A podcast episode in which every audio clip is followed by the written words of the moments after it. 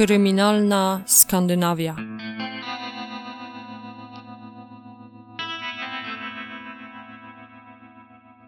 Ten podcast zawiera opisy brutalnych przestępstw i może nie być odpowiedni dla małoletnich słuchaczy.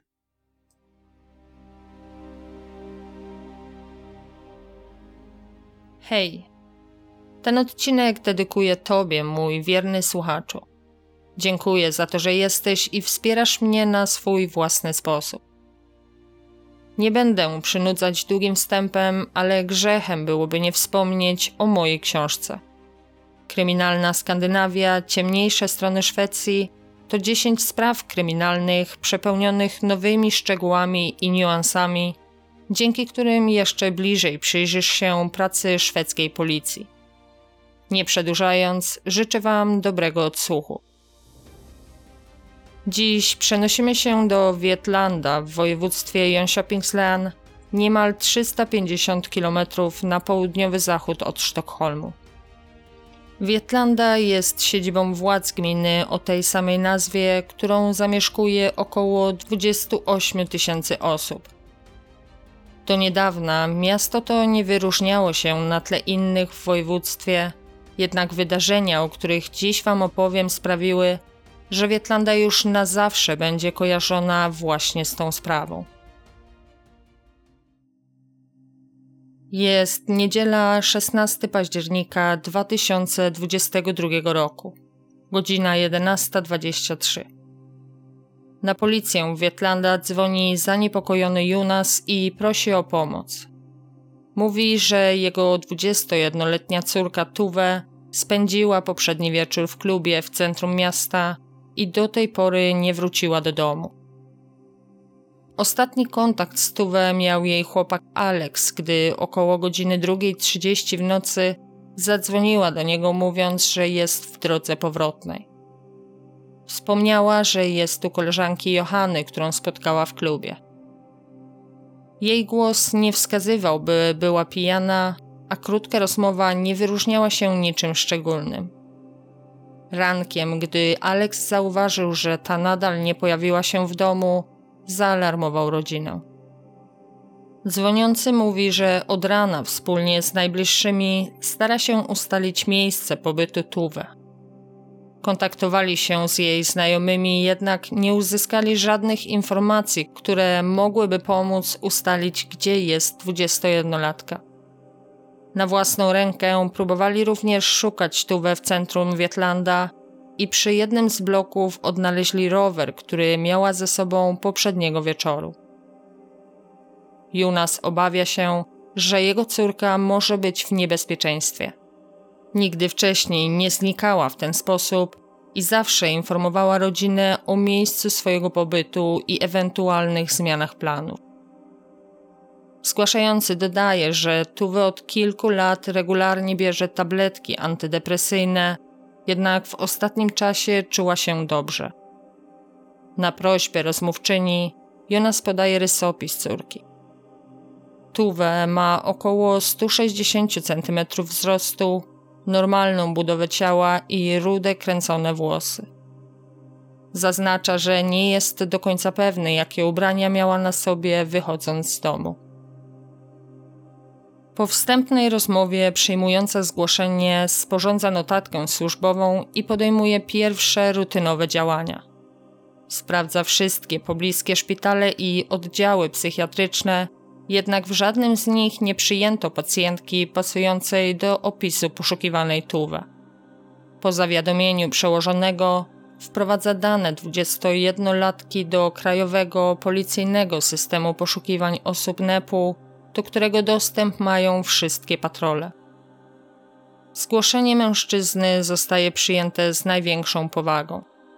Fakt, że podczas ostatniego kontaktu z bliskimi Tuwe wspomniała, że wkrótce wróci do domu, jest sygnałem alarmującym. Rodzina twierdzi, że zawsze informowała o swoim miejscu pobytu i nigdy wcześniej nie zdarzyło się, by unikała z nimi kontaktu.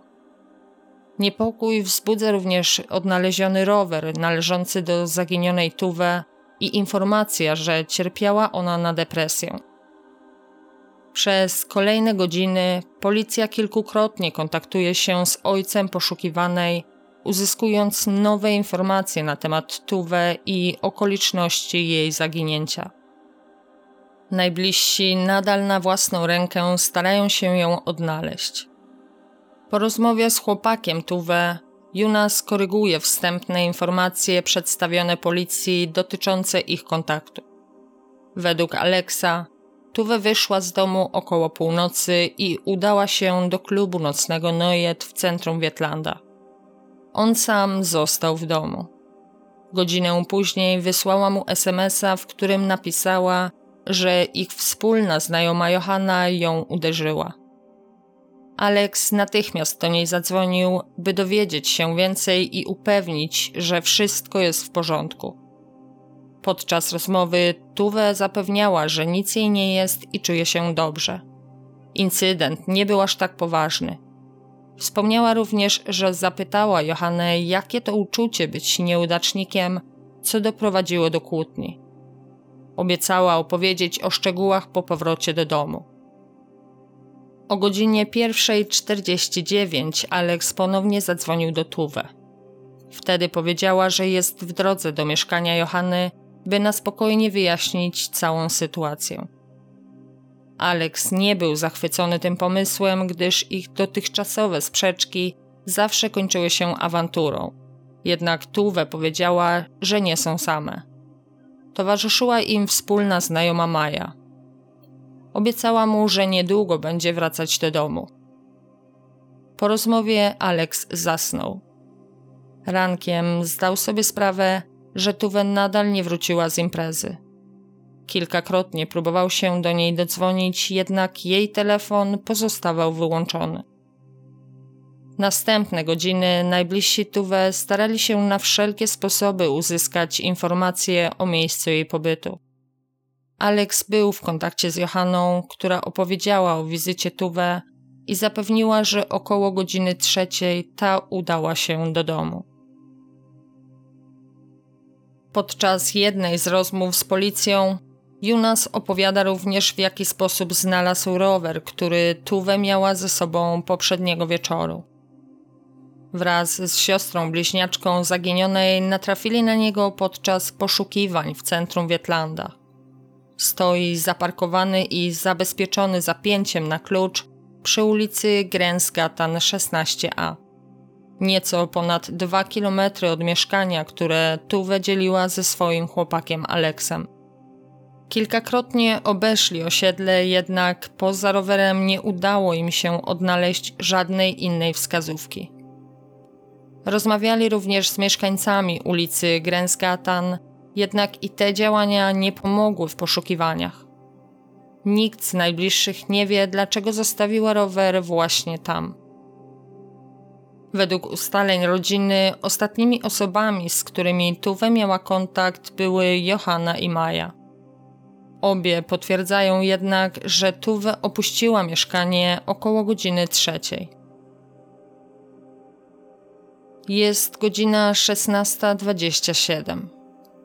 Patrol policji telefonicznie kontaktuje się z Johanną, koleżanką zaginionej Tuwe. Policjantka Hedwig przedstawia się i wyjaśnia, że powodem rozmowy są trwające poszukiwania 21-latki, z którą według uzyskanych informacji Johanna widziała się poprzedniej nocy. Na prośbę policjantki rozmówczyni opowiada o spotkaniu z Tuwe. Mówi, że wpadły na siebie w klubie Neujet. W trakcie imprezy doszło między nimi do sprzeczki, jednak po opuszczeniu klubu Johanna, Tuwe oraz ich wspólna znajoma Maja udały się do mieszkania Johanny, by wyjaśnić sytuację. Dziewczyny doszły do porozumienia i rozstały w przyjacielskiej atmosferze. Rozmowa trwająca zaledwie 5 minut potwierdza dotychczas uzyskane informacje, jednak nie pomaga w ustaleniu, co stało się z Tuwe i gdzie może obecnie przebywać. Policjanci udają się do rodziny, by osobiście wysłuchać ich zeznań. Informacja o zaginięciu 21-letniej Tuwe dzięki tak zwanej poczcie pantoflowej bardzo szybko roznosi się po okolicy. Znajomi i rodzina starają się za pomocą mediów społecznościowych dotrzeć do jak największej liczby osób, z którymi mogła kontaktować się Tuwe. Po przeprowadzeniu kilku przesłuchań, policja podejmuje decyzję o fizycznych poszukiwaniach młodej kobiety w centrum Wietlanda, do których bardzo szybko dołącza organizacja Missing People Sweden. Jest godzina 17.33. Na stronie internetowej lokalnej prasy ukazuje się pierwsza wiadomość o prowadzonej akcji poszukiwawczej.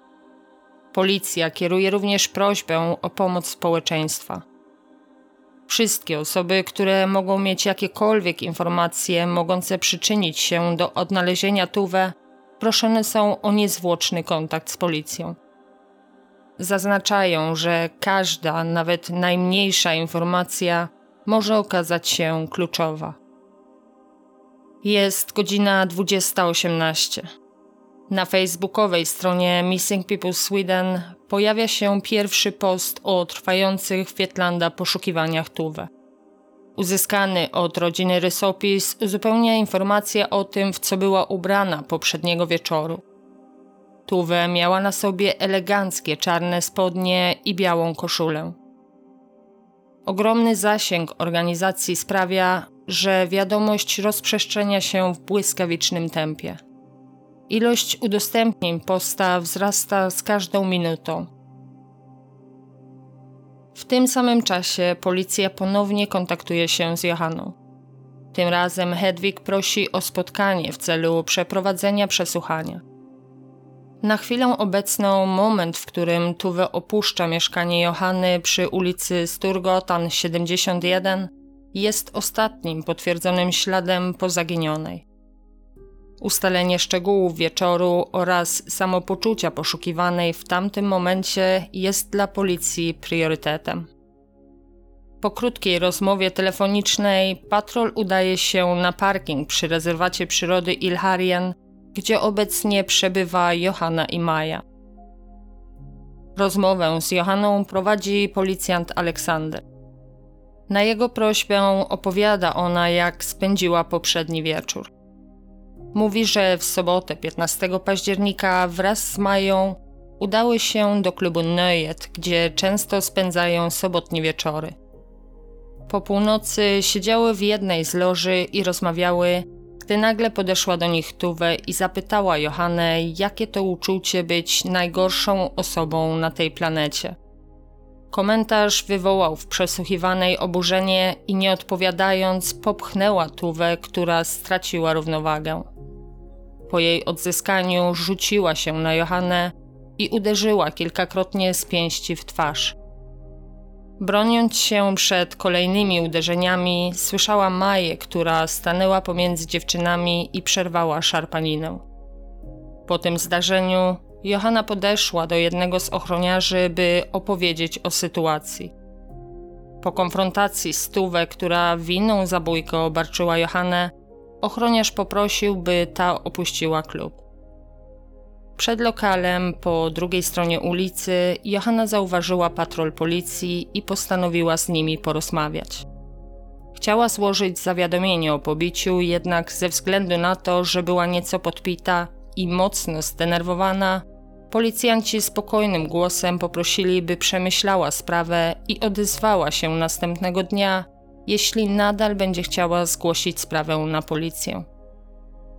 Wspólnie z Mają postanowiły poczekać na Tuwę, by z nią porozmawiać i dowiedzieć się, o co tak naprawdę chodziło. Gdy ta opuściła klub, poprosiły o rozmowę.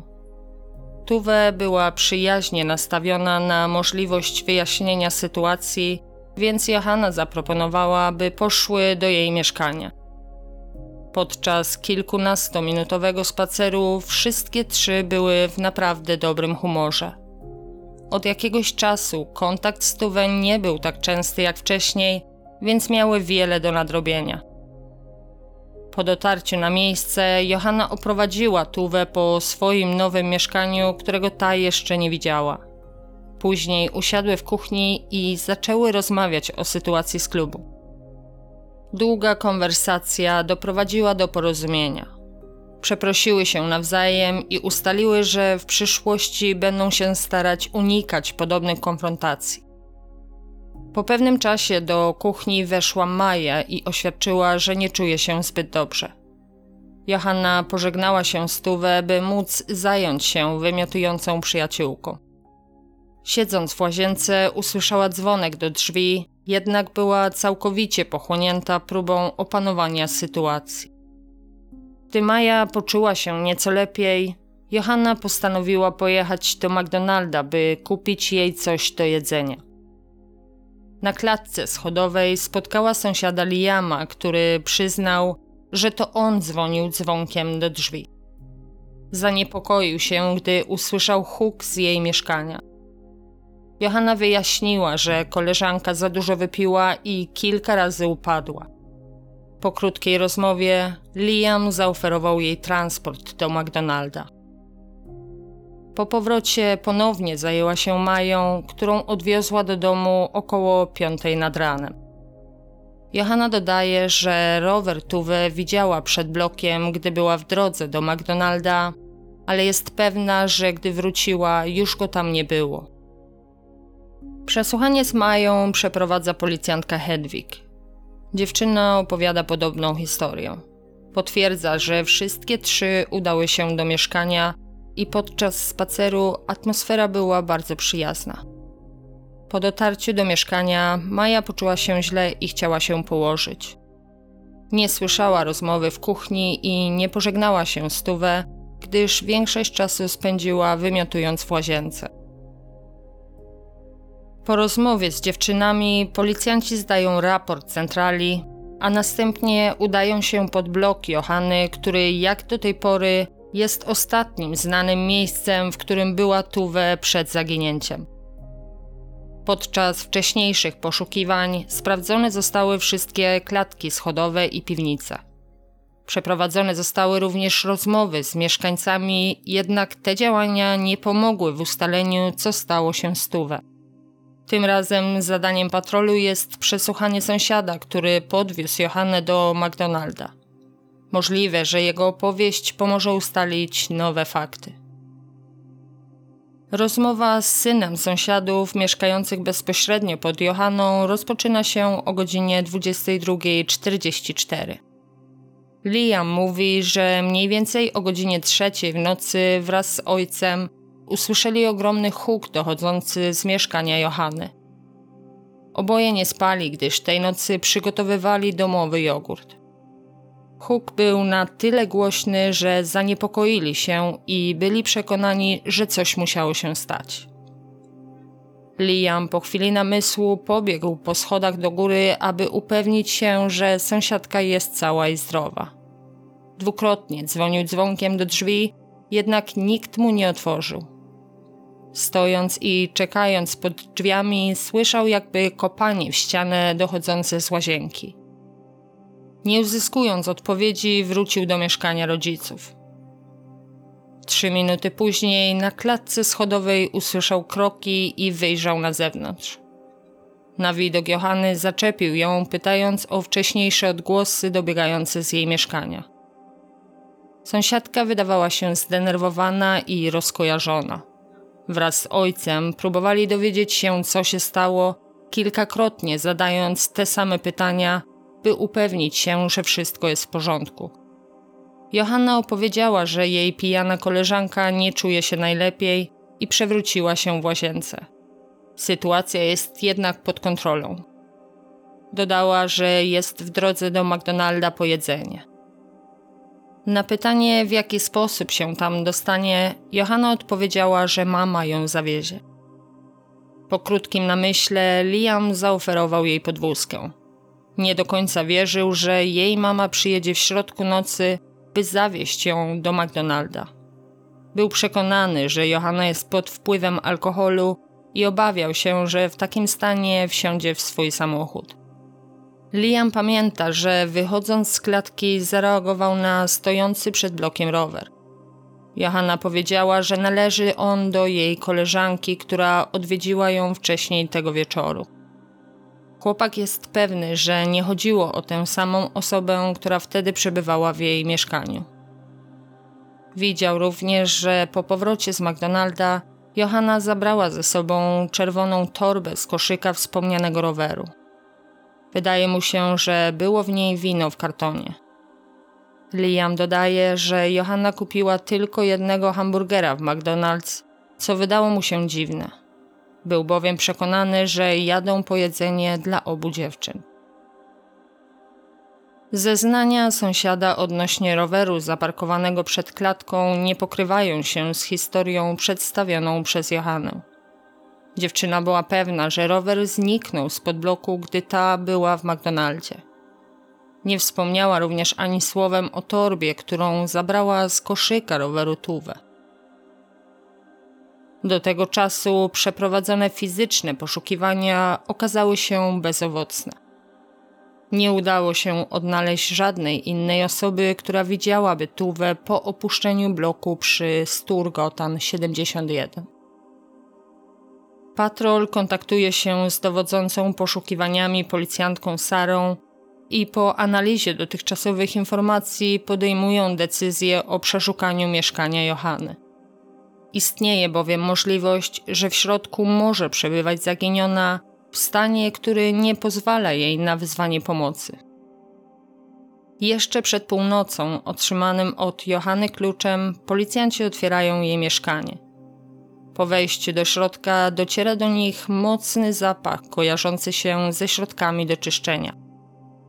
Hedwig udaje się do łazienki, gdzie według dziewczyn Maja wymiotowała przez kilka godzin. Ta wydaje się jednak bardzo czysta. Zapach, na który zareagowali po wejściu do mieszkania, zdecydowanie dochodzi właśnie z tego pomieszczenia. Nie ma śladów po nocnych problemach, z którymi borykały się przyjaciółki. W kuchni Hedwig zauważa wspomnianą przez świadka czerwoną torbę z winem. Na stole leży również rolka worków na śmieci. Aleksander przygląda się pozostałym pomieszczeniom, jednak nie odnajduje poszukiwanej ani żadnej wskazówki, która pomogłaby ustalić miejsce jej pobytu. Tuż po godzinie drugiej w nocy patrol policji przebywający w okolicach Sturgotan 71, gdzie poszukiwana widziana była po raz ostatni, decyduje się na przeszukanie czarnego Audi B8 którym Liam wiózł Johannę poprzedniej nocy. O godzinie 2.29 rozpoczynają przegląd pojazdu i bardzo szybko dochodzą do wniosku, że nie ma w nim żadnych śladów wskazujących na przestępstwo. Sąsiedzi przyglądający się pracy policji w pełni współpracują i odpowiadają na kolejne pytania. Pomagają również w ponownym przeszukaniu piwnic i innych pomieszczeń w bloku, w którym była zaginiona. Te działania nie przynoszą jednak rezultatów. Patrol wraca na komendę, gdzie zdają raport i pomagają w planowaniu dalszych działań. W tym samym czasie nieprzerwanie trwają intensywne przeczesywania terenów Wietlanda.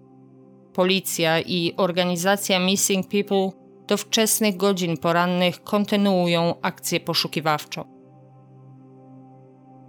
Jest poniedziałek 17 października. Sprawa zaginięcia 21-letniej Tuwe staje się coraz bardziej skomplikowana. Policjanci są przekonani, że dziewczyna padła ofiarą przestępstwa. Istnieje oczywiście możliwość, że z własnej woli ukrywa się przed rodziną, jednak z dotychczasowych ustaleń wynika, że nie miała powodu do takiego działania i nigdy wcześniej nie zdarzyło się nic podobnego. Dodatkowo nie miała ze sobą rzeczy osobistych, a jej telefon pozostaje wyłączony. Zawsze informowała rodzinę o swoich poczynaniach. Jako, że większość informacji wskazuje na przestępstwo, policja konsultuje się z prokuratorem, który decyduje się wszcząć śledztwo w sprawie uprowadzenia Tuwe. Śledczy Rickard z Wydziału Zabójstw zostaje przydzielony do sprawy i przejmuje dowodzenie. Do tego czasu policja kilkukrotnie przesłuchała Johannę i Maję, które jako ostatnie miały kontakt z Tuwę. Zebrano również nagrania z monitoringów z okolic ulicy Sturgotan, McDonalda oraz klubu Nöyet. Po wstępnej analizie materiałów udaje się ustalić, że Maja i Johanna opuściły Nojet o godzinie 1.09, Tuwę zaś o 1.32. Do mieszkania Johanny cała trójka dotarła około godziny 1.50. W trakcie rozmów z policją Johanna opowiedziała o przebiegu wizyty Tuwę, dzięki której udało im się wyjaśnić nieprzyjemną sytuację z klubu. Ustalenie dokładnej godziny, o której Tuwę opuściła mieszkanie Johanny, na chwilę obecną jest niemożliwe.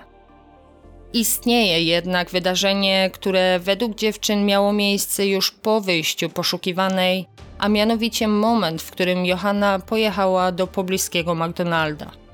Zdjęcie rachunku z aplikacji w jej telefonie, które zrobili policjanci podczas jednego z przesłuchań, wskazuje godzinę 2.52. Na podstawie tej informacji założono, że Tuwę po raz ostatni widziana była przez Johannę mniej więcej o godzinie 2.30. Śledczy analizują dotychczasowe działania i powracają do zeznań sąsiada, a zarazem kierowcy Johanny. Według niego rower Tuwę stał przed blokiem, gdy wrócili z McDonald's. Wspomniał również, że w drodze do klatki sąsiadka zabrała leżącą w koszyku rowerowym torbę z winem. Ta jednak twierdzi, że już wtedy roweru tam nie było. Po zgłoszeniu zaginięcia rodzina odnalazła go na ulicy Grensgotan, około 280 metrów od mieszkania Johanny. Lokalizacja ta nurtuje śledczych, bowiem nie jest to kierunek, który powinna wybrać Tuwę idąc w stronę domu. Z mieszkania Johanny do domu Tuwę miała 2 kilometry z pewnością wybrałaby jedyną rozsądną drogę prowadzącą przez samo centrum miasta. Drogę, która była oświetlona i ruchliwa nawet w środku nocy. Wystarczyło iść wzdłuż Sturgotan, która jest główną ulicą miasta. Grensgotan znajduje się trzy przecznice na zachód od ulicy Sturgotan i nie jest na trasie prowadzącej do domu. Dlaczego zatem zostawiła swój rower właśnie tam?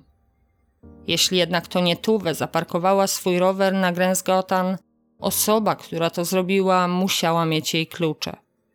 Odnaleziony rower był bowiem zabezpieczony zapięciem. Sąsiad wspomniał również, że zdziwiły go zakupy Johanny w McDonald's. Był przekonany, że jadą po jedzenie dla niej i jej koleżanki, jednak wrócili z tylko jednym małym hamburgerem. Kolejny szczegół, na który śledczy zwracają uwagę, to zapach w mieszkaniu Johanny. Policjanci, którzy byli w środku, niemal od razu zauważyli, że z nieskazitelnie czystej łazienki dochodzi woń środków czyszczących. Przeczucie, że dziewczyny, które widziały się stówę tuż przed jej zaginięciem, nie powiedziały całej prawdy o wydarzeniach z tamtej nocy, nie opuszcza śledczych.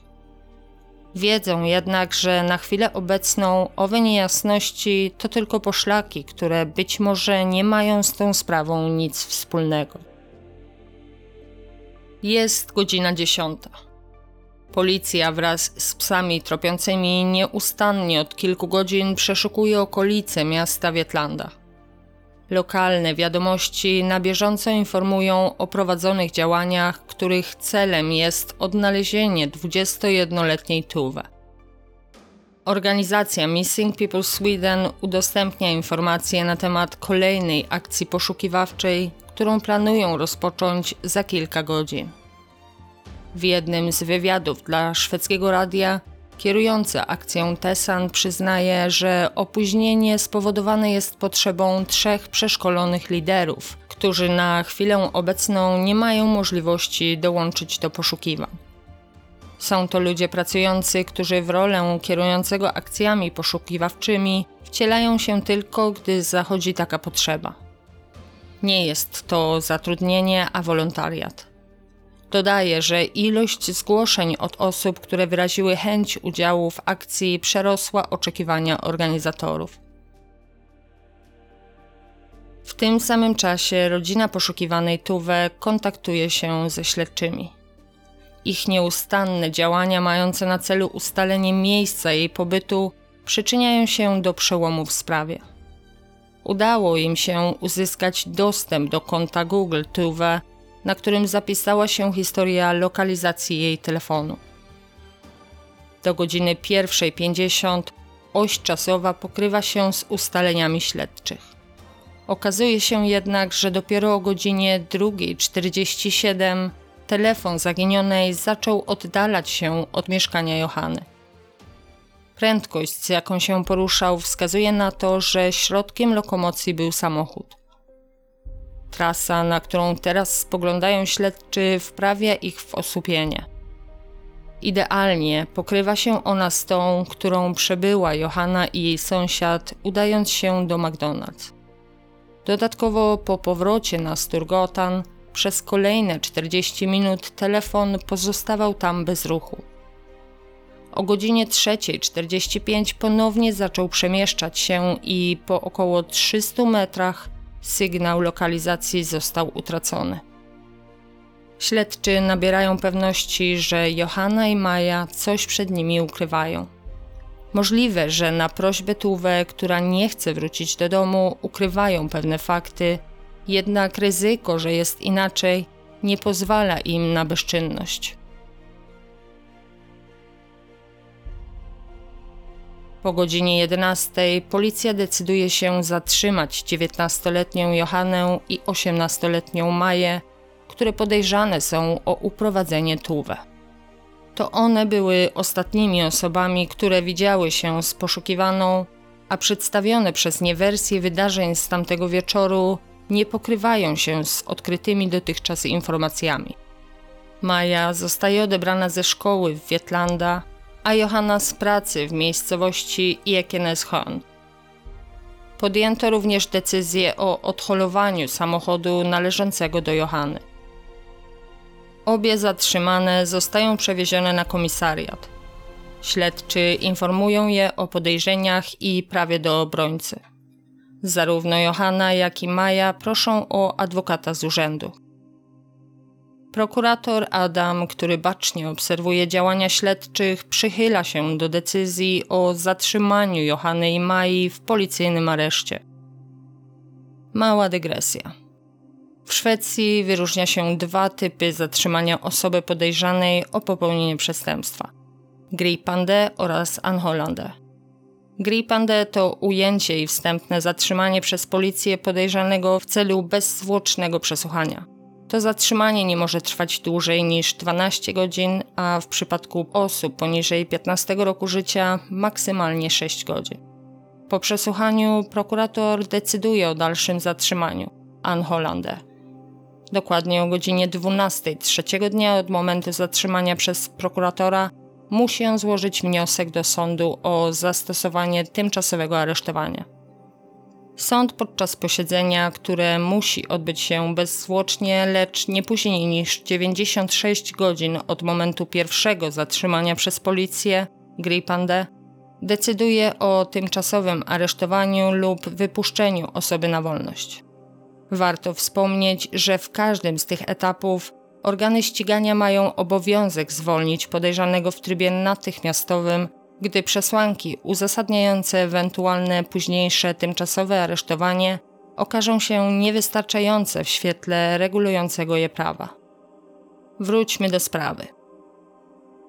Późnym popołudniem w okolicach Wietlanda kilka patroli policji wraz z psami służbowymi Kolejno sprawdzają tereny w pobliżu adresów, które są powiązane zarówno z poszukiwaną, jak i zatrzymanymi dziewczynami. Kilka godzin później śledczy otrzymują wstępne informacje od operatora sieci komórkowej, z której korzystała Tuwe. Z analizy danych wynika, że ostatni kontakt jej telefonu z siecią nastąpił o godzinie 3.50 w południowo-zachodniej części Wietlanda. Gdy kontakt został zerwany, znajdował się on mniej więcej w połowie drogi prowadzącej do miejscowości Iekeneshoan, położonej nad jeziorem. Miejscowość ta jest już znana pracującym nad sprawą policjantom. To właśnie tam dokonali zatrzymania Johany w jej zakładzie pracy.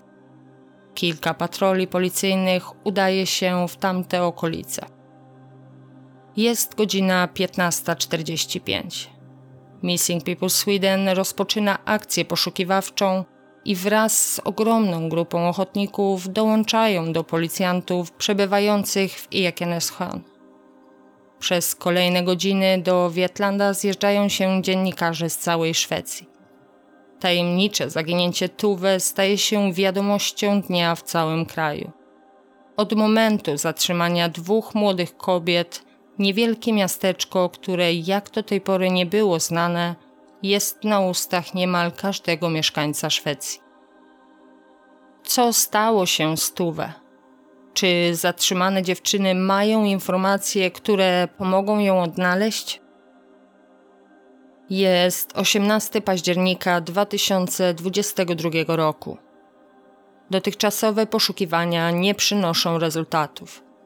Zaraz po godzinie ósmej rozpoczyna się przesłuchanie Johany, przebywającej w policyjnym areszcie.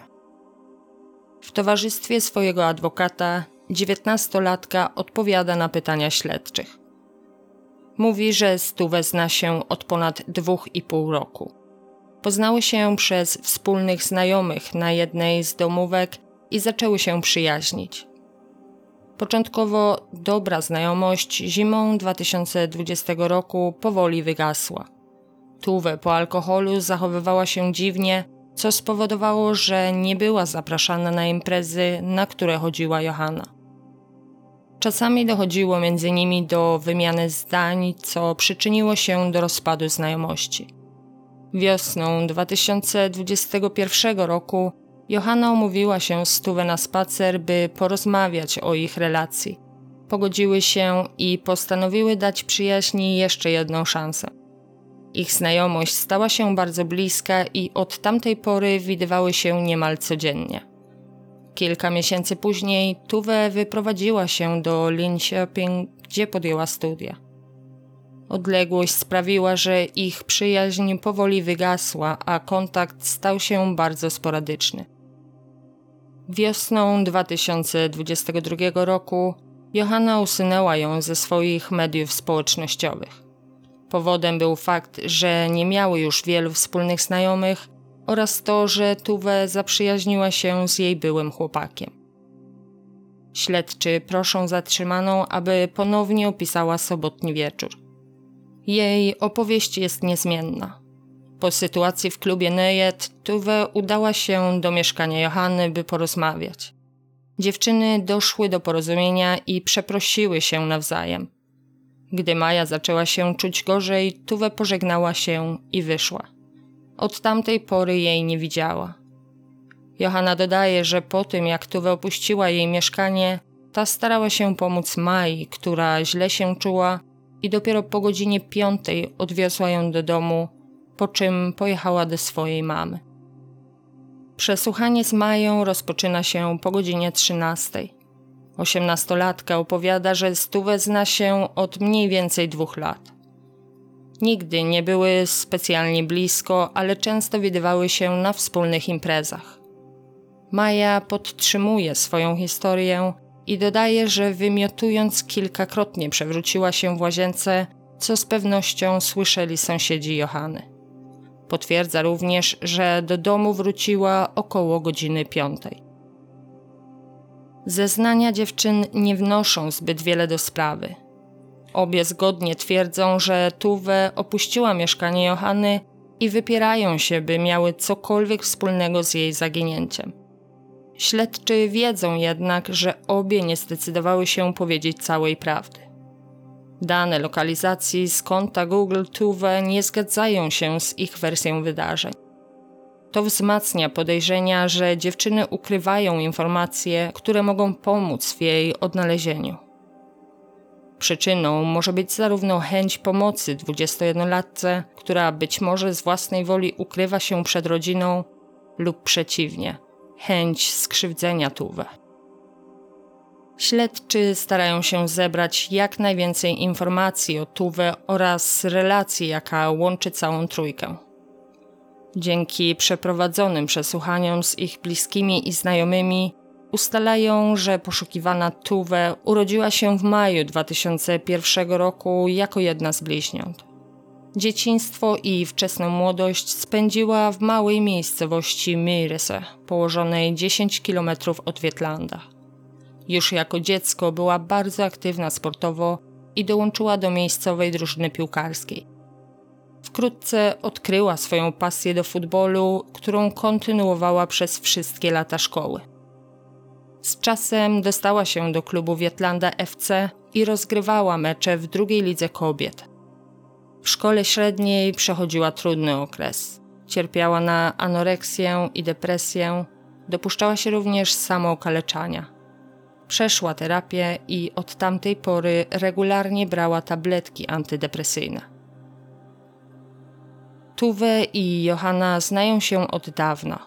Wiosną 2021 roku przez pewien okres czasu ich relacja była bardzo bliska. Widywały się niemal każdego dnia.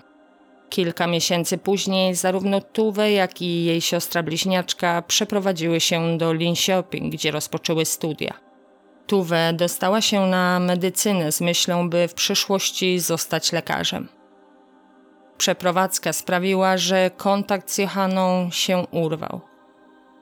Po pierwszym roku studiów Tuwe zdecydowała się na przerwę i w czerwcu 2002 roku wróciła na stałe do Wietlanda, gdzie dostała pracę na zastępstwie w szkole podstawowej. Wraz ze swoim chłopakiem Aleksem podjęli decyzję, by wspólnie zamieszkać.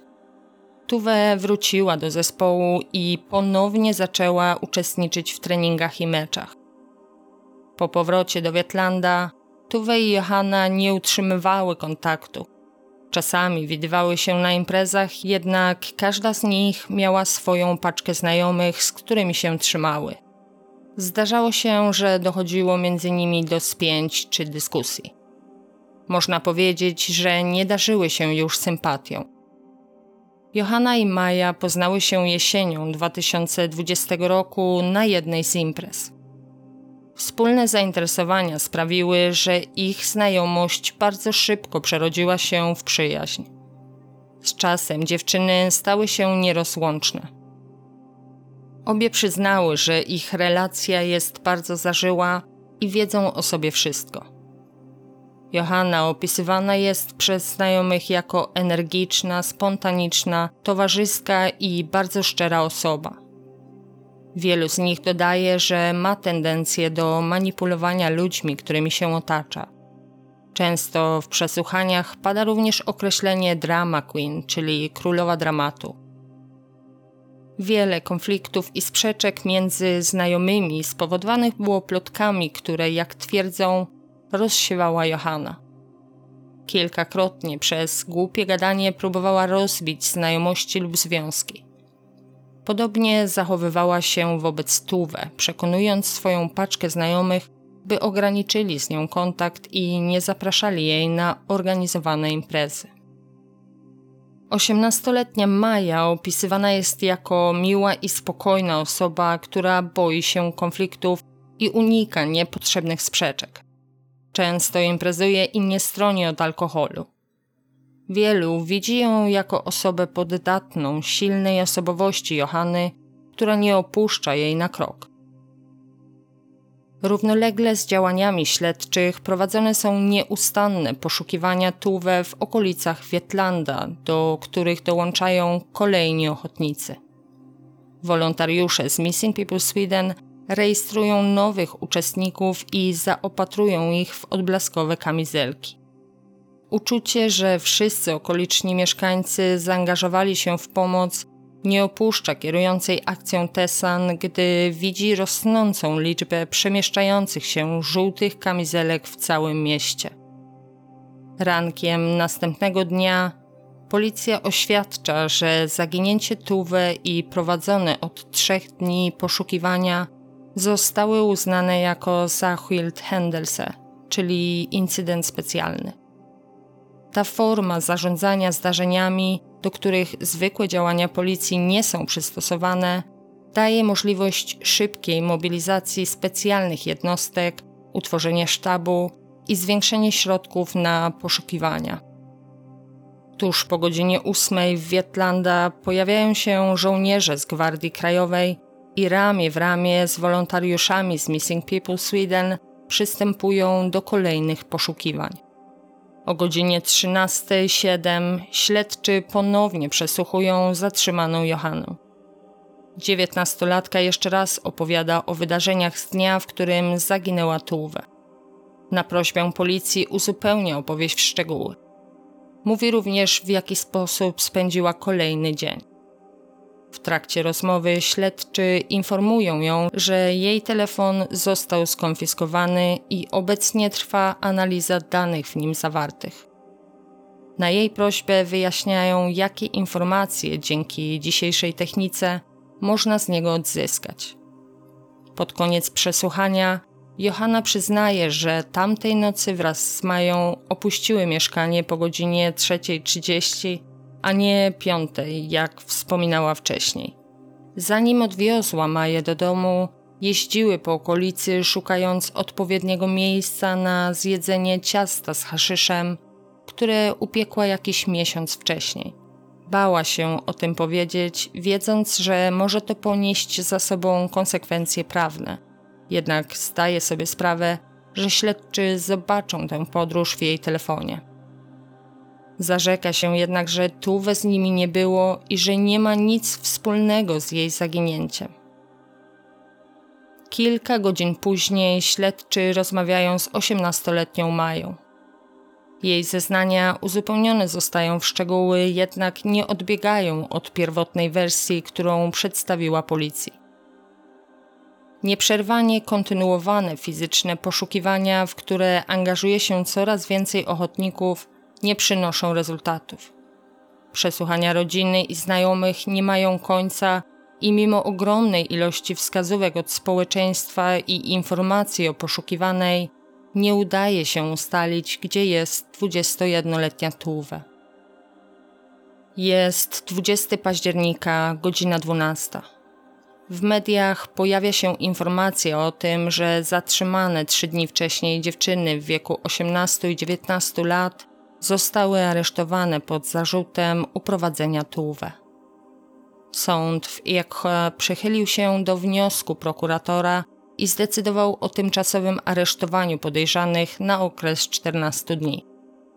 Zarówno Maja, jak i Johanna podtrzymują swoje zeznania, twierdząc, że Tuwe opuściła mieszkanie Johanny około godziny trzeciej i później już jej nie spotkały. Policja i prokuratura podejrzewają jednak, że obie ukrywają prawdę o miejscu pobytu Tuwe i z obawy na możliwość matactwa w prowadzonym śledztwie wnioskowali o aresztowanie.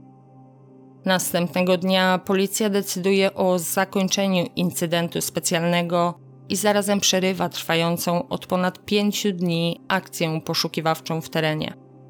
Miejsca, w których według śledczych mogła przebywać poszukiwana, zostały dokładnie sprawdzone, co wpływa na podjętą decyzję. W wywiadzie dla jednej z gazet policjant Yuan podkreśla, że zakończenie fizycznych poszukiwań nie oznacza, że śledztwo zostaje zakończone. Wręcz przeciwnie. Zmiana strategii ma na celu zwiększenie możliwości sprawdzenia dotychczas otrzymanych wskazówek od społeczeństwa, które mogą okazać się bardziej pomocne. To, czego śledczy nie zdradzają mediom, to fakt, że po raz pierwszy od zatrzymania Zeznania dziewczyn nie zgadzają się w jednym punkcie. Od kilku dni policjanci stopniowo próbowali dowiedzieć się od Mai, czy wspomniana przez Johannę podróż na ciasto z haszyszem faktycznie miała miejsce. Nie zdradzając szczegółów, kilkakrotnie pytali ją o tamtą noc.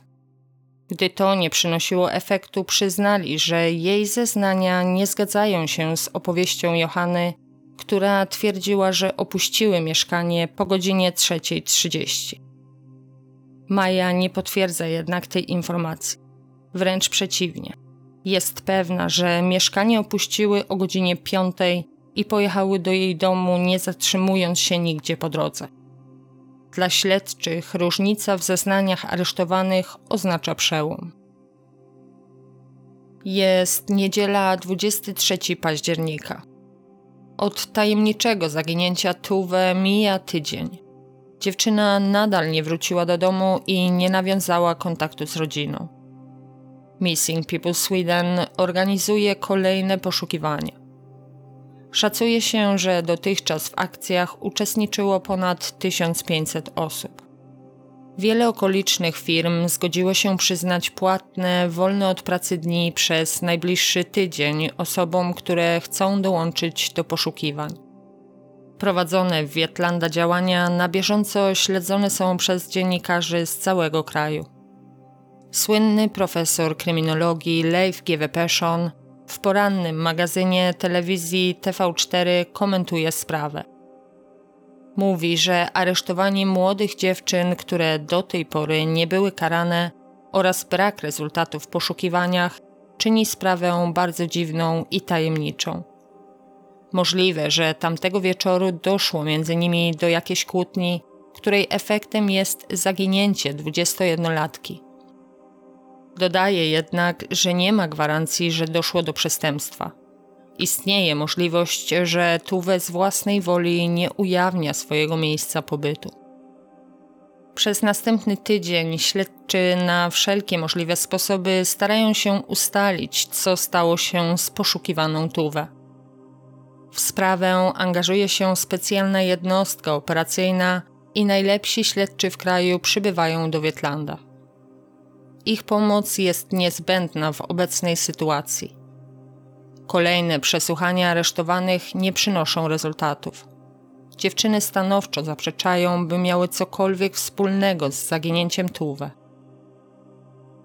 W tym samym czasie, dzięki informacjom od specjalistów, którzy zajmują się komputerami i telefonami aresztowanych, śledztwo nabiera tempa, a podejrzenia wobec dziewczyn wzrastają. W laptopie Johanny odnaleziono napisany przez nią tekst piosenki zatytułowany Psychopaci pozbawieni IQ Mistrz Narcyzów. Składa się ona z kilku zwrotek poświęconym osobom, których Johanna nie darzyła zbyt wielką sympatią. W jednej z nich, najdłuższej, opisuje Tuwę i jej siostrę bliźniaczkę. Rymowanka przepełniona jest nienawiścią i oskarżeniami w kierunku obu dziewczyn i kończy się stwierdzeniem, że powinny wyświadczyć światu przysługę i zniknąć z jego powierzchni. Dodaje, że jej cierpliwość już dawno się wyczerpała. W telefonie Johanny odnaleziono historię jej wyszukiwań w przeglądarce. Były w niej m.in. hasła takie jak najlepsza zemsta na byłej przyjaciółce? Czy można umrzeć od trutki na szczury? Spalić kogoś w środku? Dyskretne morderstwo. Odkryte w telefonie wyszukiwania dotyczące spalenia kogoś w środku przypominają śledczym o pewnym zdarzeniu, o którym siostra poszukiwanej wspomniała w przesłuchaniach. Nocą z 5 na 6 stycznia 2022 roku Ktoś próbował podpalić dom ich ojca, gdy one u niego nocowały. Rankiem rodzina zauważyła, że futryna drzwi wejściowych i niewielki kawałek fasady są uszkodzone. Ktoś próbował wzniecić pożar, umieszczając kawałek kartonu pod futryną, który następnie został podpalony. Ogień na szczęście nie rozprzestrzenił się. Rodzina podejrzewała, że winną zniszczenia mogła być Johanna, jednak nie posiadali żadnych dowodów i sprawa mimo zgłoszenia nie została nigdy rozwiązana. Śledczy decydują się sprawdzić to wydarzenie. Analitycy przekazują również nowe odkrycia dotyczące lokalizacji zapisanych w telefonach dziewczyn, zaznaczając, że nie udało im się ustalić współrzędnych miejsca którym dziewczyny przebywały między godziną czwartą a piątą rano. Śledczy kontaktują się z działem informatycznym NUA, Narodowego Wydziału Operacyjnego, w celu zbadania możliwości ponownego opróżnienia telefonów Johanny i Mai w rozszerzonym systemie Full File System. Okazuje się, że owa analiza nie była dotychczas możliwa ze względu na brak odpowiedniej aktualizacji oprogramowania używanego przez analityków. Jest środa 2 listopada 2022 roku. Rankiem policjanci pracujący z psami służbowymi otrzymują maila z mapą zawierającą współrzędne nowej lokalizacji, którą należy sprawdzić. Pochodzi ona z chmury iCloud, gdzie dzięki ponownej analizie telefonu Johany wyodrębniono koordynaty, w których to urządzenie przebywało w noc zaginięcia Tuwe. Dwie godziny później śledczy otrzymują wiadomość. We wskazanym przez analityków kryminalnych miejscu znaleziono ludzkie zwłoki.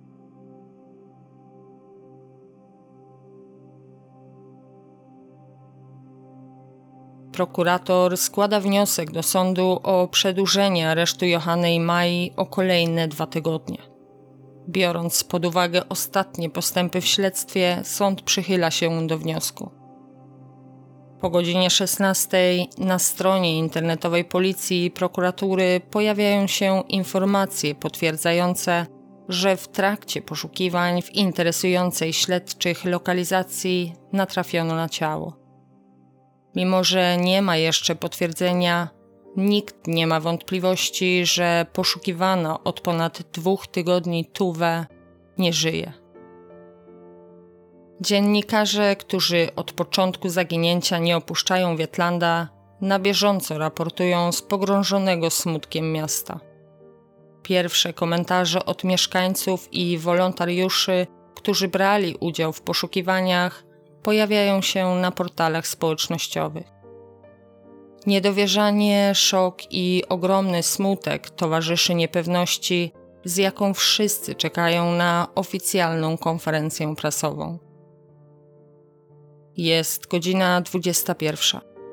Zorganizowana przez prokuraturę i policję konferencja prasowa na żywo transmitowana jest w telewizji publicznej. Głośne poszukiwania 21-latki z Wietlanda zaangażowały cały kraj, co sprawia, że dzisiejszy przełom jest zdecydowanie wiadomością dnia.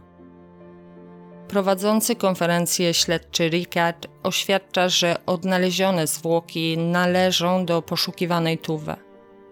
Dodaje, że miejsce, w którym dziś przeprowadzono przeszukanie terenu, nie zostało wybrane przypadkowo. Po analizie materiałów pochodzących z telefonów aresztowanych, udało się odtworzyć mapę poruszania się dziewczyn w noc zaginięcia Tuwe i na tej podstawie wydobyć współrzędne, gdzie znaleziono zwłoki. Do czasu zakończenia sekcji przyczyna śmierci 21-latki pozostaje nieznana. Jest 3 listopada 2022 roku. Informacja o śmierci poszukiwanej od ponad dwóch tygodni Tuwe jak mantra powtarzana jest w każdych wydaniach wiadomości w całej Szwecji. Na pierwszych stronach gazet ukazuje się zdjęcie Tuwe i wywiady z wolontariuszami, którzy przez cały okres poszukiwań nieustannie wierzyli, że dziewczyna odnajdzie się cała i zdrowa. Mieszkańcy Wietlanda i okolic składają kwiaty na rynku miasta, by w ten sposób wyrazić swoje współczucie i wsparcie dla rodziny.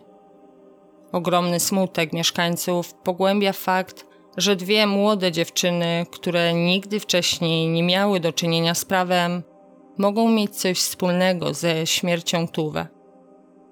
Śledczy wraz z prokuratorem planują kolejne działania. Z wstępnych informacji od techników kryminalistyki pracujących w miejscu odnalezienia zwłok wynika, że ktoś próbował je podpalić. To wskazuje na kolejne przestępstwo, którego mogły dopuścić się aresztowane, a mianowicie znieważenie zwłok ludzkich. W mieszkaniu Johany obecnie przebywają technicy kryminalistyki, by przeprowadzić dokładne jego przeszukanie. Dane uzyskane z telefonów aresztowanych, takie jak konwersacje SMS-owe, wyszukiwane w internecie hasła, zapiski, notatki i kontakty są skrupulatnie sprawdzane przez policję. Na bieżąco prowadzone są również przesłuchania z osobami, które mogą przybliżyć relację, jaka łączyła Tuwę i aresztowane dziewczyny. Cztery dni później śledczy otrzymują wstępny raport od lekarza medycyny sądowej. Wynika z niego, że Tuwe zmarła wskutek uduszenia. Johanna, która dzień wcześniej obchodziła 20 urodziny i 18-letnia Maja są teraz nie tylko podejrzane o uprowadzenie i znieważenie zwłok ludzkich, ale i o morderstwo. Obie nie przyznają się do winy i podtrzymują swoje dotychczasowe zeznania. Głośne w całym kraju wydarzenia z Wietlanda śledzone są już nie tylko przez szwedzkie, ale i zagraniczne media. W tej sprawie nie tylko sama zbrodnia morderstwa i próba podpalenia zwłok jest nietypowa, ale i podejrzane, którymi są dwie, wcześniej niekarane, koleżanki ofiary w wieku poniżej 21 lat. Jest 2 grudnia 2022 roku. Przez swojego adwokata Maja prosi śledczych o rozmowę, sugerując, że chciałaby wyznać prawdę. Od zatrzymania obu podejrzanych minęło już niemal 7 tygodni. Przez cały ten okres śledczy, prowadząc regularne przesłuchania, starali się uzyskać prawdziwą wersję wydarzeń z nocy pomiędzy 15 a 16 października. Aresztowane nadal zaprzeczają wszelkim oskarżeniom i podtrzymują, że Tuwe opuściła mieszkanie Johany i nie wiedzą, co się z nią stało.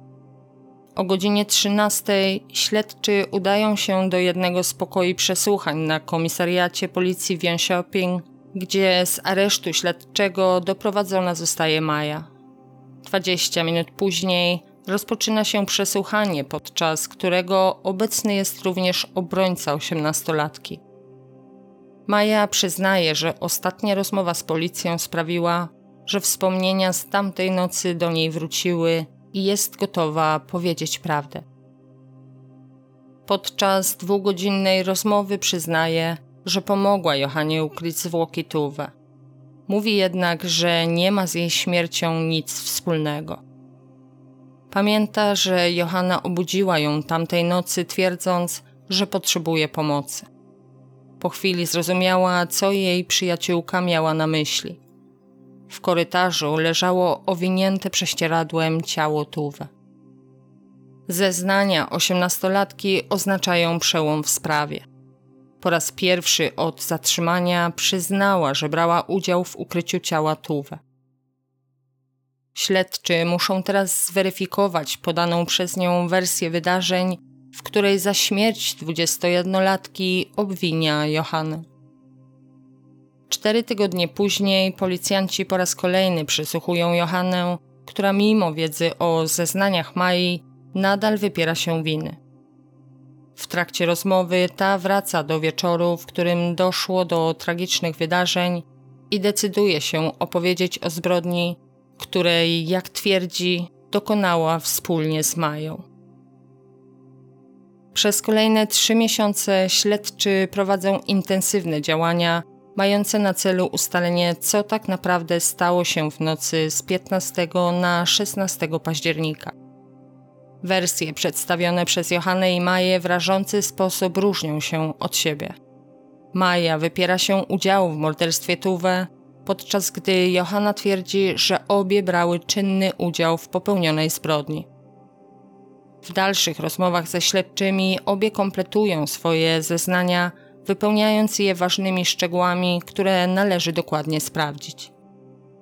Trwająca sekcja zwłok i analiza danych z komputerów oraz telefonów osób aktualnych w sprawie wydłuża czas trwania śledztwa. Dodatkowo pojawiają się podejrzenia, że w styczniu 2022 roku Johanna próbowała podpalić dom, w którym wtedy nocowały siostry bliźniaczki. Mimo iż opinia publiczna domaga się informacji, na czas śledztwa szczegóły nie są ujawniane. Wszyscy niecierpliwie czekają na oficjalne wyniki śledztwa, które udostępnione zostaną w momencie skierowania aktu oskarżenia. Jest 16 marca 2023 roku. Od zaginięcia 21-letniej Tuwe minęło już 5 miesięcy. Zakończona kilka dni wcześniej, sekcja zwłok pozwoliła na wydanie ciała ofiary jej najbliższym. W godzinach popołudniowych rodzina i przyjaciele uczestniczą w ostatnim pożegnaniu Tuwe. Skromna ceremonia na życzenie rodziny pozostaje poza zasięgiem dziennikarzy, którzy nieustannie śledzą wszystkie wydarzenia związane z tą sprawą. Następnego dnia prokurator Adam kieruje do sądów jako akt oskarżenia przeciwko Johannie i Mai. Rozprawa rozłożona zostaje na trzy dni i odbędzie się w dniach 27, 29 i 30 marca. Jest 27 marca 2023 roku. Dziennikarze z całego kraju tłumnie zbierają się pod sądem pierwszej instancji w Iekho, by na bieżąco relacjonować wydarzenia w związku z rozprawą. Pomimo chłodnej pogody, już od wczesnych godzin porannych przed budynkiem sądu tworzą się kolejki. Chętnych do uczestnictwa w rozprawie jest tak wielu, że zorganizowano możliwość śledzenia jej przebiegu z sali obok. Mimo to bardzo szybko kończą się wejściówki i ponad 50 osobom nie udaje się dostać do środka. Po krótkim wstępie prokurator oskarża 18-letnią Maję i 20-letnią Johannę o to, że działając wspólnie i w porozumieniu dokonały morderstwa i znieważenia zwłok Tuwe. Dwudziestolatka zostaje również oskarżona o zniszczenie mienia w związku z nieudanym podpaleniem domu ojca Tuwe, do którego doszło w nocy z 5 na 6 stycznia 2022 roku.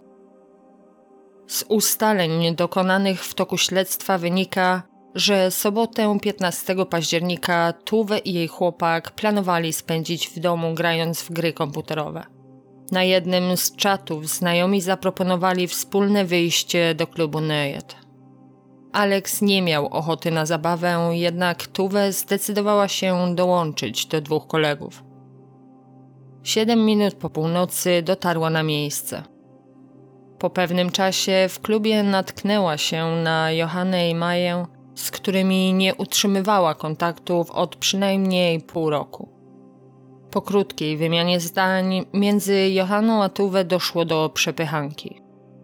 W zeznaniach Johanna twierdziła, że Tuwę prowokacyjnie zapytała ją, jakie to uczucie być najgorszą osobą na świecie. Sytuację uspokoiła Maja. Według prokuratury po opuszczeniu klubu obie oskarżone podstępem zwabiły Tuwę do mieszkania Johanny, by się na niej zemścić. O godzinie 1.50 dotarły na miejsce i Tuwe przypięła swój rower pod klatką. Po pewnym czasie cała trójka znalazła się w łazience. Tuwe i Maja stały w środku, a Johanna w progu. Tuwe, próbując wyjść z łazienki, szturchnęła Johannę, która w odpowiedzi przewróciła ją na podłogę. Tuwe upadła na plecy, a Johanna usiadła na niej okrakiem. Prokurator twierdzi, że w tym momencie Maja przytrzymywała ręce Tuwę, a Johanna chwyciła ją obiema rękami za szyję i mocno zaciskając trzymała tak długo, aż doprowadziła do jej gwałtownego uduszenia. Po morderstwie Johanna wyszła z mieszkania, by przenieść stojący przed blokiem rower. Na klatce schodowej spotkała zaniepokojonego odgłosami sąsiada, i na poczekaniu wymyśliła, że jest w drodze do McDonalda po jedzenie. Sąsiad zaproponował jej transport. Po powrocie obie oskarżone zaczęły zacierać ślady zbrodni. Johanna przestawiła stojący pod klatką rower Tuwę. Następnie owinęły ciało prześcieradłem i workami na śmieci i przeniosły do samochodu. Najpierw udały się na północ od miasta, gdzie pozbyły się telefonu i kluczy Tuwe. Następnie skierowały się na południe od Wietlanda. Ciało Tuwe ukryły w gęstym lesie 8 metrów od drogi. Przed odjazdem Johanna podpaliła zwłoki. Późnym popołudniem Johanna udała się do sklepu Dollar Store, gdzie kupiła trzy buteleczki benzyny ekstrakcyjnej. Po zakupach udała się w miejsce ukrycia zwłok, gdzie spaliła odnalezioną w domu kurtkę i torebkę ofiary, a następnie ponownie podpaliła zwłoki. Wieczorem obie oskarżone, siedząc w samochodzie na parkingu przy rezerwacie przyrody, ustaliły wspólną wersję wydarzeń, którą planowały przedstawić policji, by uniknąć kary. Prokurator twierdzi, że już od dłuższego czasu siedząca na ławie oskarżonych Johanna planowała zabić Tuwę. Nie ma wątpliwości, że była wrogo nastawiona zarówno do ofiary, jak i jej siostry. Drobne konflikty niejednokrotnie przerodziły się w ostrą wymianę zdań. Johanna starała się buntować znajomych przeciwko bliźniaczkom i często opowiadała nieprawdziwe historie, by je oczernić. Odnaleziony w komputerze oskarżonej tekst piosenki, w którym wykazuje ogromną nienawiść do bliźniaczek, potwierdza słowa prokuratora. Johanna wielokrotnie wyszukiwała w internecie informacji na temat zemsty na byłej przyjaciółce oraz sposobów na morderstwo. W trakcie śledztwa ustalono również, że nocą z 4 na 5 stycznia 2022 roku Johanna dokonała nieudanej próby podpalenia domu ojca Tuwe. Z zeznań Mai wynika, że celem pożaru było morderstwo sióstr, które tam nocowały. O planach spalenia ich w środku opowiedziała jej dzień przed zdarzeniem. Zabezpieczone dane z aplikacji liczącej kroki w telefonie Johanny potwierdzają jej aktywność tamtego dnia pomiędzy godziną 1.22 a 1.47. Analiza tych danych wykazała, że przebyty przez nią dystans idealnie pokrywa się z odległością między jej mieszkaniem a domem ojca Tuwe. Dodatkowo Johanna szukała informacji o pożarze w tamtej okolicy już po wydarzeniu. Po wypowiedzi prokuratora głos zabierają adwokaci rodziny i chłopaka Tuwe. Przedstawiają swoje żądania odnośnie odszkodowania i ponownie przyglądają się dowodom. Przed pokazaniem zdjęć z sekcji zwłok, które zostały objęte tajemnicą, widownia opuszcza salę rozpraw. Po przerwie głos przejmują obrońcy oskarżonych. Adwokat Klia, reprezentująca Johannę, mówi, że jej klientka w większości zgadza się z wersją wydarzeń przedstawioną przez prokuratora. Przyznaje się do zniesławienia zwłok Tuwe, jednak nie przyznaje się do morderstwa. Zdaniem obrońcy, śmierć Tuwe nastąpiła poprzez uduszenie się własnymi wymiocinami w wyniku bójki. Johanna trzymała Tuwę za szyję zaledwie kilka sekund. Czas ten nie jest wystarczający do spowodowania śmierci przez uduszenie. Klija dodaje, że jej klientka nie przyznaje się do próby podpalenia domu ojca Tuwy. Z tym wydarzeniem nie miała nic wspólnego. Obrońca Mai podtrzymuje, że jego klientka nie brała udziału w morderstwie dokonanym przez Johannę. W krytycznym momencie Maja, która była pod wpływem dużej ilości alkoholu, spała w salonie i nie wiedziała, co się dzieje w łazience. Przyznaje, że pomogła ukryć ciało Tuwę, gdyż czuła się do tego zmuszona przez Johannę. W drugim dniu rozprawy głos zabrały oskarżone. Johanna opowiedziała, że wieczorem 15 października wraz z koleżankami udała się do klubu Nejet. Pod koniec wieczoru do loży, w której siedziała z Mają, podeszła Tuwę i zapytała, jakie to uczucie być najgorszą osobą na świecie. Reakcja oskarżonej była automatyczna. Odepchnęła Tuwę, a ta straciła równowagę. Gdy się podniosła, rzuciła się na Johannę i zaczęła okładać ją pięściami. Maja pomogła uspokoić sytuację. Po bójce Johanna podeszła do ochroniarzy, którzy zdecydowali się wyjaśnić zdarzenie. Tuwe zrzuciła całą odpowiedzialność za bójkę na Johannę. Chwilę później obie oskarżone opuściły klub i jak zawsze stanęły przed lokalem, by porozmawiać ze znajomymi. Po drugiej stronie ulicy stał patrol policji, do którego podeszła Johanna. Rozmowa nie pomogła jej jednak opanować rozczarowanie. Policjanci stwierdzili, że Johanna była wstawiona, a sprawę uznali za błahostkę. Poprosili, by zgłosiła się do nich następnego dnia, gdy uzna, że nadal chce złożyć zawiadomienie o pobiciu. Wspólnie z Mają zaczęły dyskutować ewentualną zemstę na Tuwę. Umówiły się, że gdy ta wyjdzie z klubu, pod pretekstem rozmowy poproszą ją o wspólny powrót do domu, by po drodze wyrównać rachunki kilkoma kopnięciami. Kilka minut później, gdy Tuwę opuściła klub, Johanna zaproponowała jej rozmowę. Pozytywne nastawienie, z jakim Tuwę się na nią zgodziła, sprawiło, że Johanna zaproponowała, by udały się do jej nowego mieszkania. Podczas spaceru atmosfera była przyjacielska. Dziewczyny nie rozmawiały od wielu miesięcy i miały sobie wiele do opowiedzenia. Myśli o zemście zniknęły.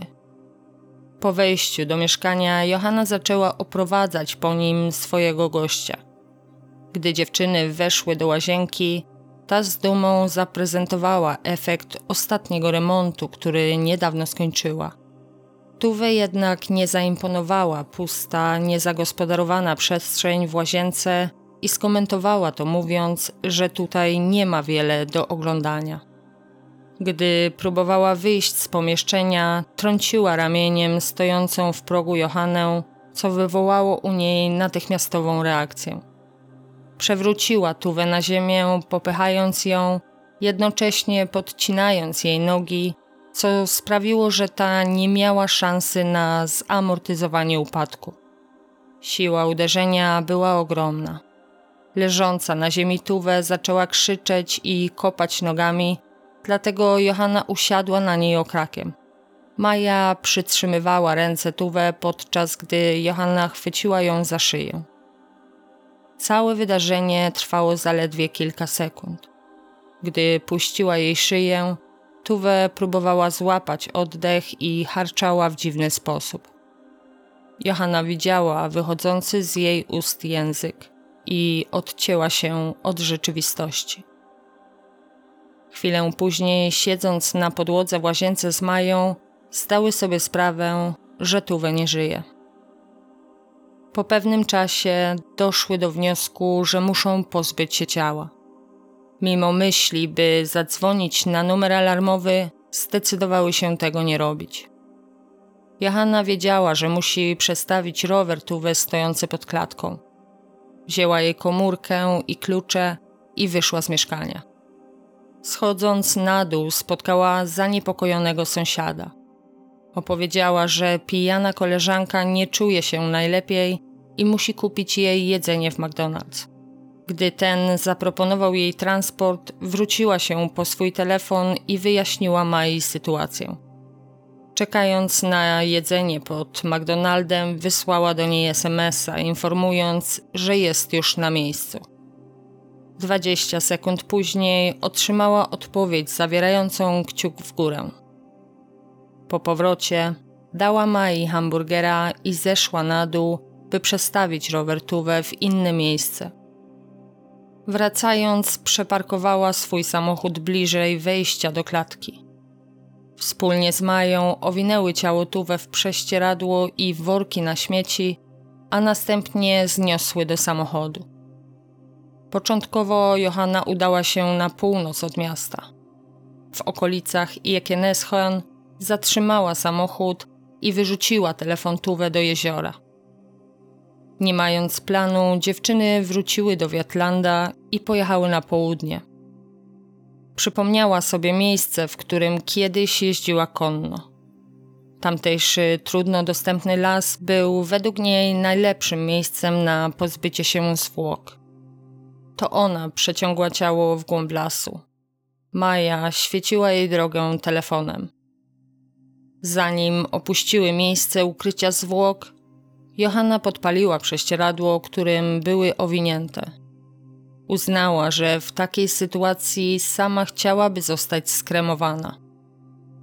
Dziewczyny wróciły do mieszkania, gdzie Maja zostawiła swój telefon. Później Johanna odwiozła ją do domu, a sama udała się do swojej mamy.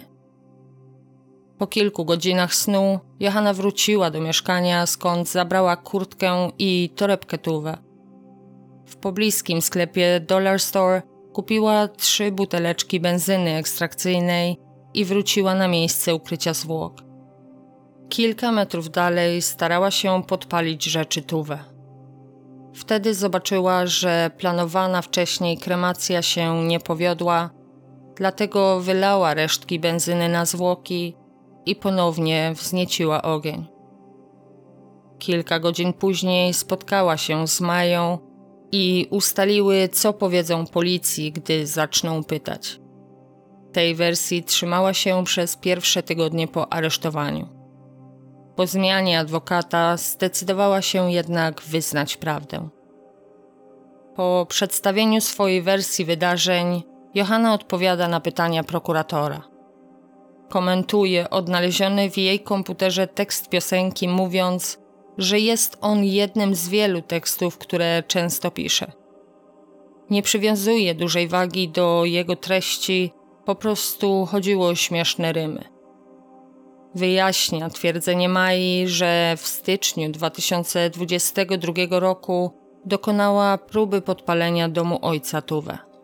Mówi, że ta, wymyślając różne rzeczy, które mogą przedstawić Johannę w gorszym świetle, próbuje uniknąć kary. Odnosi się również do odnalezionych w jej telefonie wyszukiwań w internecie. Twierdzi, że większość z nich miała związek z czytanymi przez nią książkami Camille Leckberry, a nie z planami morderstwa, jak twierdzi prokurator. Po godzinie 11 rozpoczyna się przesłuchanie Mai. Według niej tego wieczoru na pusty żołądek wypiła naprawdę sporo alkoholu i nie czuła się najlepiej. Po przybyciu do mieszkania położyła się do łóżka, a Tuwe i Johanna usiadły w kuchni. Kilka minut później Maja udała się do toalety. Słyszała, że dziewczyny nadal rozmawiały w kuchni. Później położyła się i zasnęła. Złe samopoczucie sprawiło jednak, że po jakimś czasie znowu się przebudziła i udała do łazienki. Johanna zapytała wtedy, czy chce coś z McDonalda, bo jedzie tam z sąsiadem. Maja twierdzi, że nie widziała Tuwę i nie pytała, gdzie ona jest. Chwilę później, gdy nadal była w toalecie, dostała wiadomość od Johanny, w której ta pisała, że jest już w McDonald's. Odpisała. Po jej powrocie spytała o Tuwę i dowiedziała się, że ta poszła już do domu. Maja zjadła hamburgera i ponownie położyła się spać. Pamięta, że później została obudzona przez Johannę, która stwierdziła, że potrzebuje pomocy. Zdezorientowana wstała i dostrzegła leżące na podłodze owinięte w prześcieradło ciało. Z początku nie rozumiała sytuacji i czuła się całkowicie sparaliżowana. Johanna powiedziała, że muszą przenieść zwłoki do samochodu. Podczas gdy ta przeciągała tuwę przez korytarz, Maja przytrzymywała jej drzwi. Po chwili jednak Johanna stwierdziła, że odgłos zbudzi sąsiadów i poprosiła Maję, by uniosła ciało z drugiej strony. Wspólnie przeniosły tuwę na tylnie siedzenie samochodu Johanny. Maja nie wie, jaką drogą jechały do lasu, w którym później policja odnalazła zwłoki. Pamięta, że podczas jazdy Johanna powiedziała, że jeśli wyląduje w więzieniu, odbierze sobie życie. Na miejscu Johanna zaczęła ciągnąć ciało Tuwę w głąb lasu. Po chwili poprosiła Maję o pomoc. Ta jednak nie potrafiła odnaleźć się w sytuacji. Telefonem komórkowym podświetlała drogę Johanie. Kilka minut później wróciła do auta. Johanna, która przejęła komórkę, została w lesie. Maja usiadła na siedzeniu pasażera i zasnęła. Nie wie, jak długo były w tamtym miejscu. W drodze powrotnej Johanna włączyła muzykę i kiwała się w jej takt. Wydawała się zmęczona, ale zadowolona z przebiegu wieczoru. Po powrocie do mieszkania Johanny, Maja zabrała swój telefon. Nie czuła się zbyt dobrze ani fizycznie, ani psychicznie i mimo, że planowała tam spać, poprosiła Johannę, by ta odwiozła ją do domu. Następnego dnia dziewczyny pojechały na parking, by porozmawiać o sytuacji. Maja pamięta, że Johanna ponownie powtórzyła, że odbierze sobie życie, jeśli pójdzie do więzienia. Opowiedziała jej również o wydarzeniach z poprzedniego wieczoru. To wtedy pierwszy raz dowiedziała się, w jaki sposób doszło do śmierci Tuwe. Później ustaliły, co mówić policji. Maja dodaje, że na pytanie o samopoczucie Johanna odpowiedziała, że dawno nie czuła się tak dobrze jak teraz. Wyglądała na dumną z tego, czego dokonała. Maja jest przekonana, że zeznania Johanny o jej udziale w morderstwie są zemstą za to, że jako pierwsza zdecydowała się powiedzieć policji prawdę o tym, co stało się z Tuwę. W trakcie pytań zadawanych przez prokuraturę, Maja odniosła się do twierdzenia, że w momencie, gdy, jak sama twierdzi, była w toalecie i odpisała na wiadomość przebywającej w McDonaldzie Johanie, Tuwe już nie żyła. Powiedziała, że Johanna musiała ukryć zwłoki Tuwe w szafie lub w schowku tuż przed drzwiami wejściowymi do mieszkania. Jest 30 marca 2023 roku. W ostatni dzień rozprawy sąd wysłuchuje m.in. zeznań sąsiada Johanny i lekarza medycyny sądowej. Sąsiad Liam powtarza to, co powiedział podczas pierwszej rozmowy z policją. Tamtej nocy przygotowywał z ojcem domowy jogurt. Długi czas procesu sprawił, że oboje nie spali do wczesnych godzin porannych. Około godziny 2.40 usłyszeli ogromny huk dochodzący z mieszkania Johany. Nietypowy, bardzo głośny dźwięk zaniepokoił obu mężczyzn. Liam udał się do sąsiadki, by sprawdzić, czy wszystko jest ok. Dwukrotnie dzwonił dzwonkiem do drzwi, jednak nikt mu nie otworzył. Stojąc i czekając pod drzwiami, słyszał jakby kopanie w ścianę dochodzące z łazienki. Nie uzyskując odpowiedzi, wrócił do mieszkania rodziców. Trzy minuty później na klatce schodowej usłyszał kroki i wyjrzał na zewnątrz. Na widok Johany zaczepił ją, pytając, co się stało. Sąsiadka wydawała się zdenerwowana i rozkojarzona. Opowiedziała, że jej przyjaciółka jest pijana i upadła w łazience. Dodała, że pomogła jej położyć się do łóżka i że jest w drodze do McDonalda po jedzenie. Liam zaoferował jej podwózkę. Wspomniał również o rowerze, który stał przed klatką i z którego Johanna po powrocie zabrała torbę z winem. Po przesłuchaniu sąsiada, lekarka medycyny sądowej, która była obecna przy sekcji zwłok Tuwe, opowiada o jej wynikach. Ustalono, że śmierć Tuwe nastąpiła poprzez uduszenie w wyniku działania osób trzecich. Ślady odnalezione na jej ciele nie pozostawiają wątpliwości, że padła ofiarą duszenia poprzez mocny i długotrwały nacisk na jej szyję, który doprowadził do zgonu. Czas trwania duszenia musiał być nie krótszy niż 3 minuty. Lekarka wyjaśnia, że proces uduszenia składa się z czterech faz, a każda z nich trwa minimum 60 sekund.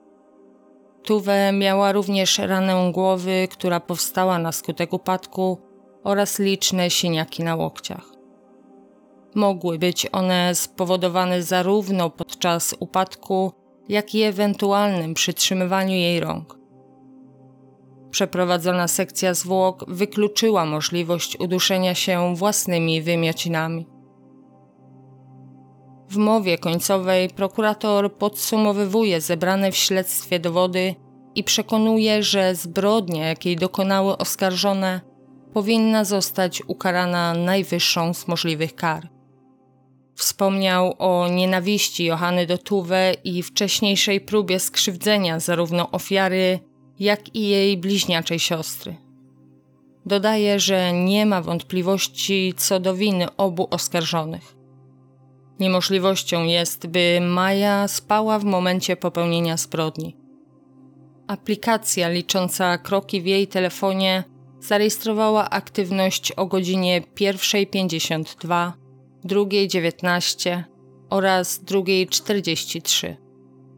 Według prokuratora, nawet jeśli położyła się i zasnęła między zarejestrowanymi krokami, sen nie mógł być na tyle głęboki, by nie usłyszała ogromnego łomotu z łazienki.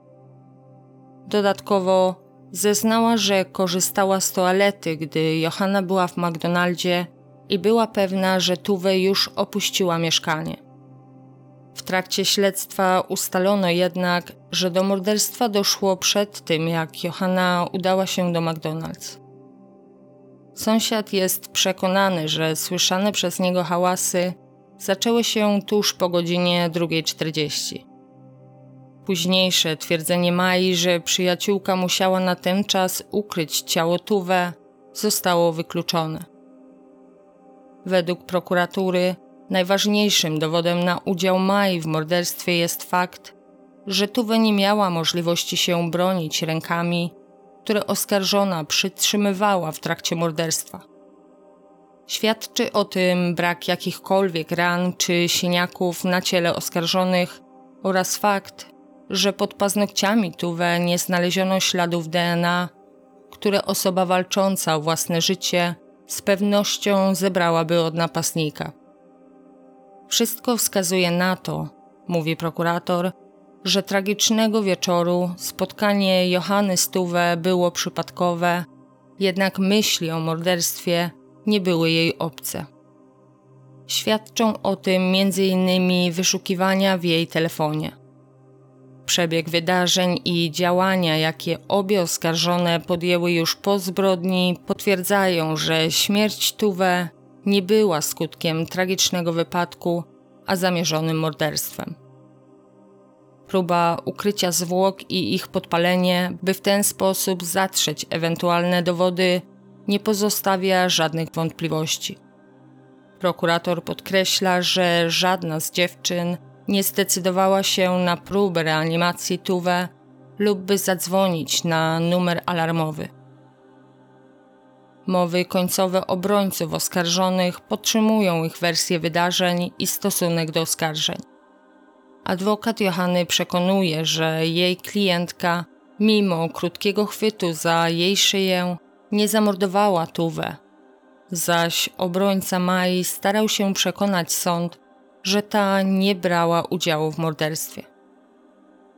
W imieniu rodziny wypowiadają się również ich adwokaci, opowiadając o cierpieniu, jakie ta okropna zbrodnia wywołała u najbliższych. Podsumowując, jeden z nich zaznacza, że jeśli śmierć Tuwe byłaby tragicznym wypadkiem, oskarżone opowiedziałyby o tym dużo wcześniej i pomogły policji odnaleźć jej ciało wykazując tym samym skruchę. Zamiast tego przez wiele miesięcy trzymały się wspólnie ustalonej wersji wydarzeń, mając nadzieję, że uda im się uniknąć kary.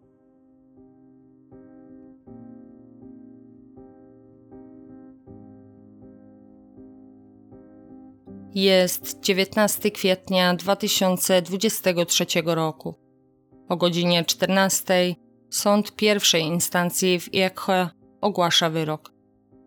Johanna i Maja zostają uznane winnymi zarzucanych im czynów i otrzymują karę dożywotniego pozbawienia wolności.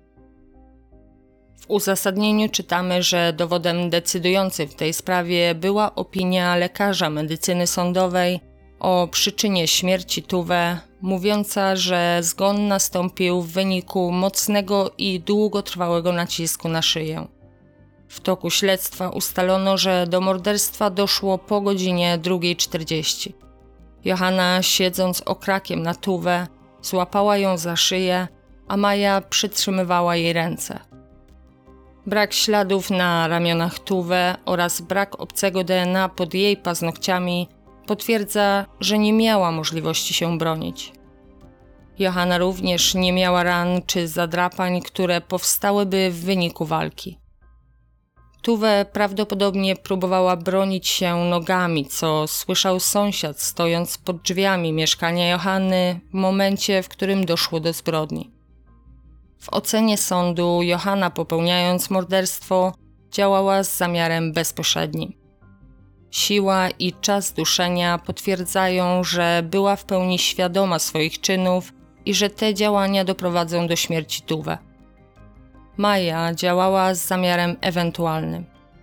Trzymając ręce ofiary, pozbawiła ją możliwości obrony przed duszeniem, wiedząc, że doprowadzi ono do jej śmierci.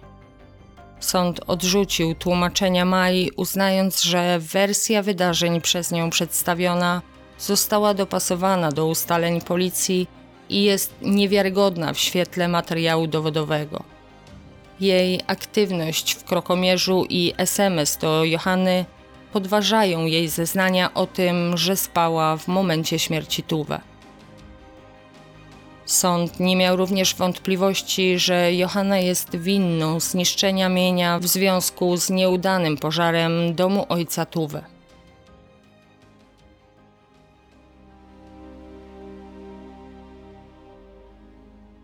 Sprawa Tuwe z Wietlanda wstrząsnęła całą Szwecją. Jej tajemnicze zaginięcie zyskało olbrzymi rozgłos w szwedzkich mediach. Zaciekawienie opinii publicznej, które wzrosło w momencie zatrzymania dwóch młodych kobiet, z pewnością przyczyniło się do ilości informacji, jakie pojawiały się w mediach. Odnalezienie ciała Tuwe wywołało szok i niedowierzanie, jednak dopiero proces obudził w społeczeństwie prawdziwe emocje. Wiek oskarżonych o zbrodnię i ich dotychczasowe, spokojne, małomiasteczkowe życie kontrastuje z dotychczasowym obrazem mordercy. Ich sposób działania, zarówno w trakcie, jak i po śmierci Tuwe, bardzo ciężko jest zrozumieć. Johanna i Maja są pierwszymi w Szwecji kobietami poniżej 21 roku życia, które otrzymały wyrok dożywocia. Obie złożyły apelację. Pod koniec października odbędzie się rozprawa w sądzie drugiej instancji, o której z pewnością Wam opowiem. Ten wyjątkowo długi odcinek, jak już wspominałam, jest moim sposobem na podziękowanie Wam za to, że jesteście. Moja obecna sytuacja życiowa nie pozwala mi na regularną pracę nad podcastem, dlatego nie mogę obiecać daty kolejnego odcinka. Wiem jednak, że z pewnością się ukaże. Do usłyszenia.